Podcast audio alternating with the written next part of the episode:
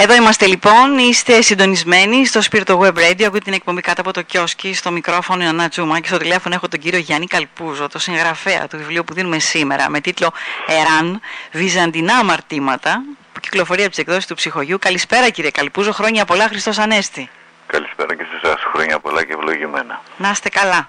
Στην Αθήνα σας βρίσκουμε, έτσι; Στην Αθήνα έγκλειστος ήρθατε, στην Αθήνα για καμιά, ήρθατε στην Αθήνα για καμιά δουλειά και κλειστήκατε από τα μέτρα; Όχι, μένω στην Αθήνα. Α, μένετε στην Αθήνα. Α, μάλιστα. Μένω στην Αθήνα και δεν μπορώ να φύγω, όπως όλοι. Να πάτε στο, στην Άρτα; Στο, Κανονικά αυτή την εποχή θα έπρεπε να βρίσκομαι σε περιοδία με πάμπολες παρουσιάσεις, οι οποίες ναι. κυρώθηκαν όλες. Mm ε, και έμεινα αναγκαστικά στην Αθήνα. Και μείνατε στην Αθήνα. Λοιπόν, ε, να σας ρωτήσω καταρχήν ε, για το εξώφυλλο κύριε Καλπούζο. Από ό,τι διαβάσαμε κυκλοφορεί σε δύο χρώματα. Ένα χρυσό και ένα κόκκινο, το αιματί, το κόκκινο του αίματος. Είναι τα χρώματα του Βυζαντίου. Αυτό Κόκκινο λέμε. και πορφυρό. πορφυρό. Είναι, ναι. Παραπέμπουν στο Βυζάντιο, ναι. παραπέμπουν ε, στον πλούτο, στη χλειδί, αλλά ναι. και στις σκοτεινές του πλευρές, όπως λέγατε και πριν, στο κόκκινο του αίματος, παραπέμπει στον έρωτα. Ναι έχει αρκετούς συμβολισμούς. Έγινε μια κλήρωση ανάμεσα στους αναγνώστες γιατί με τον εκπαιδευτικό οίκο δεν μπορούσαμε να καταλήξουμε τι ακριβώς ε, θέλουμε ναι. και ανάμεσα σε τρία εξώφυλλα οι αναγνώστες μοιράστηκαν ανάμεσα στα δύο στο πορφυρό και στο χρυσό και έτσι αποφασίσαμε να βγει και με τα δύο. Το τρίτο χρώμα ποιο ήταν; Ε, στην ουσία ήταν άλλα δύο. Ένα ναι. ήταν της πιο φυστική ε, και το άλλο ήταν στο χρυσό με έναν αναγεννησιακό, αναγεννησιακής μορφής πίνακα με ναι. γυμνές, ε, ημίγυμνες μάλλον γυναίκες. Ναι, ναι. Ε, αλλά εκείνο ήρθε τρίτο. Ήρθε τρίτο. Ε, δεν, δεν τέριαζε τόσο πολύ ίσως με το κλίμα του Βυζαντίου, αλλά τέριαζε πάρα πολύ με το, την ατμόσφαιρα του. Με την ατμόσφαιρα, ναι. Ε, και το Εράν είναι ένας τίτλος περίεργος η αλήθεια είναι αυτή. Είναι ένα απαρέμφατο του Εράω Ερώ, έτσι, που θα πει αγαπάω, ερωτεύομαι και έτσι. Εράν ναι, αγαπάς να ερωτεύεσαι. Ο έρωτας έτσι και βρίσκεται στο προσκήνιο της ε, θεματολογίας αλλά και της μυθοπλασίας ναι, ναι. βιβλίο σημαίνει το, το να ερωτεύεσαι, το να αγαπάς. Ε, βέβαια ο έρωτας έχει πάρα πολλές διαστάσεις, mm-hmm. πολλές εκφάνσεις μέσα στο κείμενο. Ναι. Έχει να κάνει με τον έρωτα για το άλλο πρόσωπο, έχει να κάνει με τον έρωτα για την τιμή, για την πατρίδα, το Χριστό. Ναι. Έχει αυτές τις, ναι, ναι. Το, τον πολυδιάστατο χαρακτήρα. Και έτσι όπως είναι γραμμένο με την, ε, γιατί είναι αρχαίο ρήμα με την ψηλή και με την περισπομένη, τα καλλιγραφικά αυτά έχουν ιδιαίτερη γοητεία θα ήθελα, θα ήθελα να σας πω τη δική μου γνώμη. Μου αρέσουν πάρα πολύ δηλαδή τα... Ξέρετε, η... ναι, το πολιτονικό με γοητεύει πολύ. Αυτή η μικρογράμματη γραφή που έχει ο τίτλος ναι. και η ψηλή, η περισπομένη είναι ακριβώς εκείνη την εποχή, στον 8ο αιώνα που διαδραματίζεται το βιβλίο, τότε ξεκινάει. Ναι. Δεν έχουμε νωρίτερα. Μέχρι τότε οι άνθρωποι γράφανε με κεφαλαία, με τη μεγαλογράμματη λεγόμενη γραφή. Μάλιστα. Οπότε και όλη αυτή η φιλολογία που γίνεται γύρω από το, τα πνεύματα και τους τόνους στην αρχαία Ελλάδα δεν υπήρχαν τόνοι και πνεύματα στην αρχαία Ελλάδα. Mm-hmm. Στην αρχαία Ελλάδα γράφανε με κεφαλαία. Ναι. Με κεφαλαία. Ναι, ναι. Είναι και αυτό ένα σημάδι ακριβώς τότε δειλά ξεκινάει τον 8ο αιώνα η μικρογραμματή γραφή. Ωραία. Πολύ ωραίο αυτό που μας λέτε και είναι πάρα πολύ ενδιαφέρον. Ε, να ρωτήσω... έτσι και μια, μια και το λέμε αυτό να πω και κάτι άλλο έτσι που αναφέρεται βέβαια και μέσα στο, στο βιβλίο. Ναι. Αν κάποιος εκείνη την εποχή και αργότερα και μέχρι το 9ο αιώνα, mm. 10ο αιώνα, αν έπαιρνε μια επιστολή και ήθελε να τη διαβάσει. Ναι. Και ας υποθέσουμε ότι ήταν και μια μυστική επιστολή και είναι και άλλοι γύρω και δεν, έθε, δεν, δεν ήθελε να μάθουν τι ναι. γράφει. Ναι, ναι. Πώς θα τη διάβαζε άραγε; Ε, ίσως η συνηθισμένη απάντηση θα ήταν ότι το, θα τη διάβαζε από μέσα του. Ναι. Οι άνθρωποι δεν ξέραν μέχρι τότε να διαβάζουν από μέσα τους. Ναι. Διαβάζουν μόνο μεγαλοφόνος. Ναι, ναι. Οπότε θα πρέπει να αναμερίσει, να πάει κάπου αρκετά μακριά για να μπορέσει να διαβάσει. Ναι. Υπάρχουν πολλά τέτοια μέσα στο, ναι. σε αυτό το βιβλίο που αναπλάθει, αναπαριστά μια ολόκληρη εποχή. Ανήκει η εποχή αυτή στους λεγόμενους σκοτεινούς αιώνες επειδή ακριβώς δεν έχουμε πολλά στοιχεία mm-hmm. και χρειάστηκε μια έρευνα πολύ κοπιαστική και ε, μακρόχρονη, μακρόχρονη για να μπορέσω να αντλήσω στοιχεία ώστε να αναπλάσω όλη αυτή την εποχή. Να, να μείνουμε λίγο ακόμα, πολύ λίγο στο εξώφυλλο ε, και το, τα κοσμήματα που είναι μέσα σε μια θήκη θα λέγαμε, σε μια ε, σκαλιστή χρυσή προφανώς θήκη. Ε, είναι κοσμήματα, καλά δεν λέω; Ναι, ναι, κοσμήματα ναι. είναι, ναι. Κοσμήματα, ε, τι, τι, τι συμβολίζουν εκεί τώρα τα κοσμήματα που βάλατε; Υπάρχει έτσι στην, στη σκέψη μας ε, το Βυζάντιο ήταν μια πλούσια εποχή. Να. Υπήρχε η χλειδί, είναι η χλειδί του Βυζαντίου, μπορεί να είναι και η χλειδί της ε, που έχει να κάνει γενικότερα έτσι σαν αίσθηση μέσα από το έρωτα, μέσα από το συνέστημα. Ε, είναι τέλος πάντων ένα, ένας τρόπος για να παραπάνω πέμψει μέσα από την κοινότοπη έτσι, άποψη που έχει κανείς για το Βυζάντιο σε συνδυασμό με το Χρυσό. Ταιριάζει και με, τα, με το βυζαντινά αμαρτήματα που είναι γραμμένο από πάνω, έτσι. Ε, Στα ναι, αμαρτήματα δηλαδή, είναι, όπως το είπατε προηγουμένως. Ωραία. Ναι. Λοιπόν. Και αυτά πάρα πολλές πτυχές. Τα αμαρτήματα, τα αμαρτήματα μπορεί να μην είναι και ακριβώς αμαρτήματα, να είναι και αρετές ή να είναι το πάθος το πάθος που έχει, έχουν οι ήρωες ε, είτε είναι το, για τον έρωτα είτε είναι για την πίστη για το για την εξουσία για το Χριστό είτε είναι για την τιμή για το χρέος που ανέφερα πριν αλλά χωρίς αυτό να σημαίνει ότι έχουν μια μόνο την αρετή μέσα τους πολλές φορές καταλήγουν στην αμαρτία για να μπορέσουν να κατακτήσουν ε, σε αυτό που είναι προσιλωμένοι. Ναι. Λοιπόν, για να δούμε τώρα η ιστορία τι λέει, τι θα διαβάσουμε μέσα. Το μυθιστόρημα ξεκινάει το 766.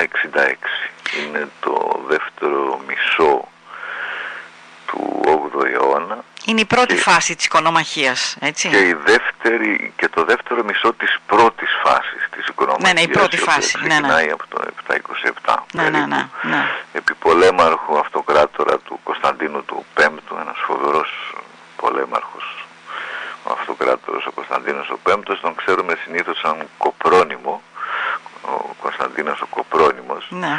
τον ε, δυσφήμισαν οι εικονολάτρες μετά το θάνατο του βέβαια εν ζωή δεν τολμούσαν ε, επειδή είχε αφοδεύσει κατά τη βάπτισή του στην Κολυμπήθρα. Ναι, ναι.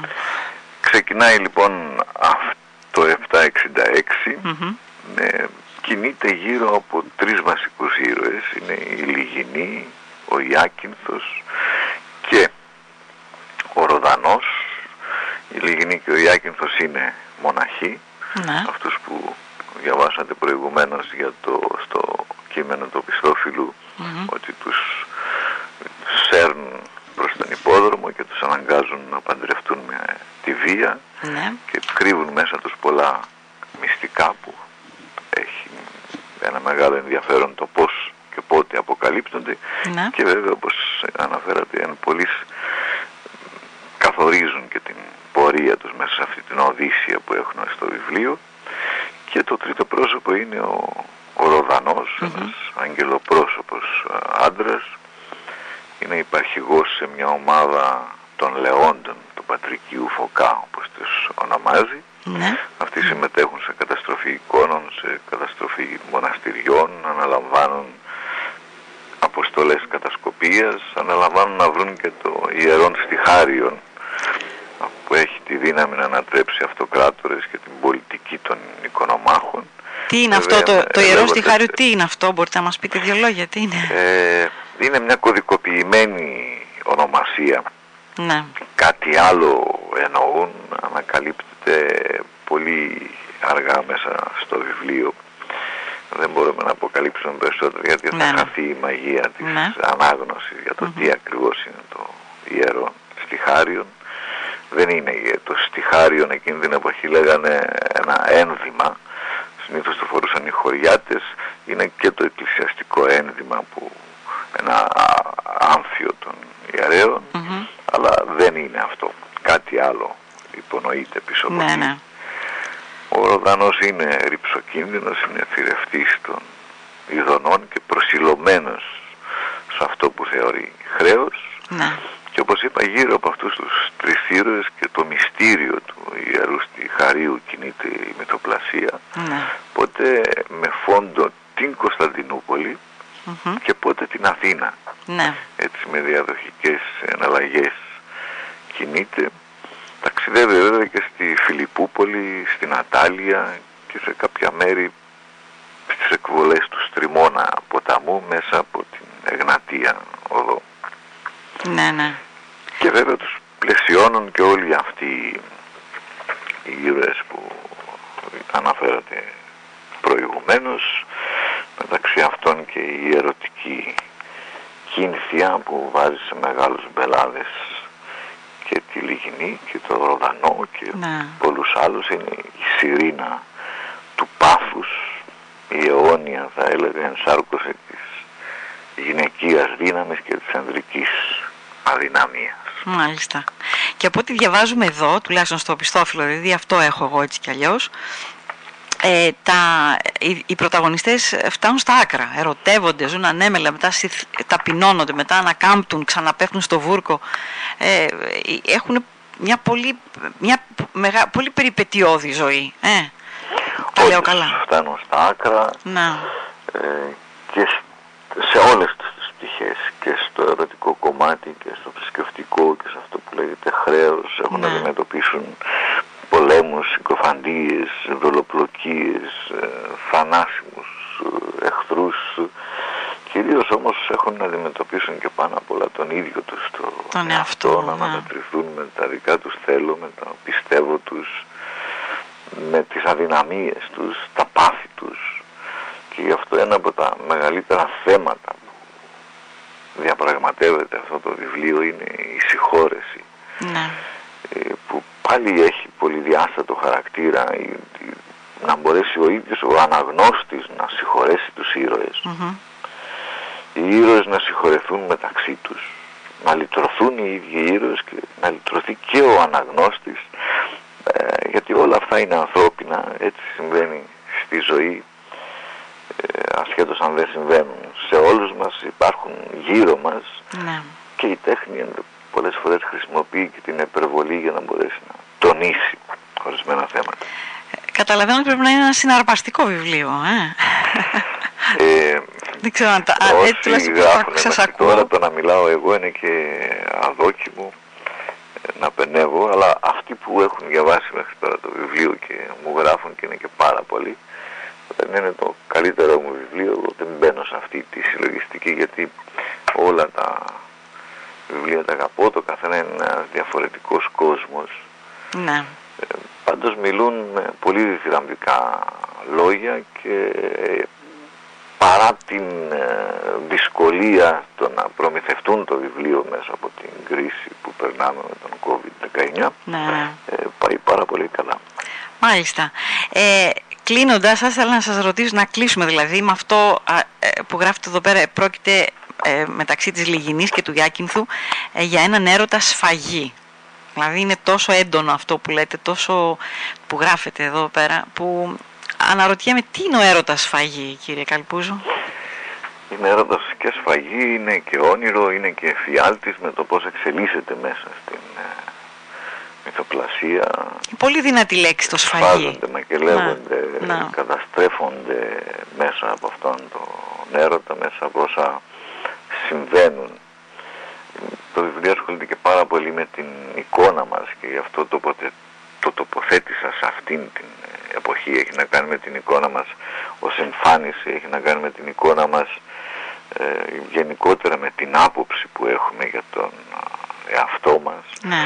και τι συμβαίνει όταν είτε μέσα από τη φθορά του χρόνου είτε στο βιβλίο από άλλα γεγονότα αυτή καταστρέφεται, αν καταστρεφόμαστε μέσα μας πλέον πώς, ποια είναι η συμπεριφορά μας απέναντι στους άλλους αν μεταλλασσόμαστε δηλαδή σαν χαρακτήρες, σαν συμπεριφορά ναι. και μέσα από όλα αυτά έρχεται η σφαγή αυτή το μακέλεμα των ηρώων που φτάνουν όπως είπαμε και πριν στα άκρα ε, μέσα βέβαια από πολλές ε, περιπετειώδεις ε, καταστάσεις και μέσα από την ένταση που βιώνουν τα συναισθήματα και ναι. την, τα γεγονότα. Ναι. Μάλιστα. Λοιπόν, σας ευχαριστούμε πάρα πολύ που είσαστε μαζί μας. Ήταν ιδιαίτερη τιμή που σας είχαμε. Και δική μου χαρά. Ευχαριστούμε, ελπίζουμε όλα θα πάνε ε, ε, ίσως καλύτερα από οποιαδήποτε άλλη φορά. Έτσι ευχόμαστε ότι κάθε φορά να είναι καλύτερη από τις προηγούμενες. Και ξανά σας λέμε χρόνια πολλά και Χριστός Ανέστη. Ευχαριστώ πολύ, χρόνια πολλά και ευλογημένα. Να στείλω και εγώ στους ακροατές σας τα δικά μου, τους δικούς μου. Να είστε καλά κύριε Καλπού. Σε όλη την Ελλάδα, από την Κρήτη μέχρι την Αλεξανδρούπολη, την Καστοριά ή την Ήπειρο. Να είστε καλά κύριε Καλπούζο, ευχαριστώ πάρα πολύ. καλό βράδυ κύριε, γεια σας. Καλό βράδυ.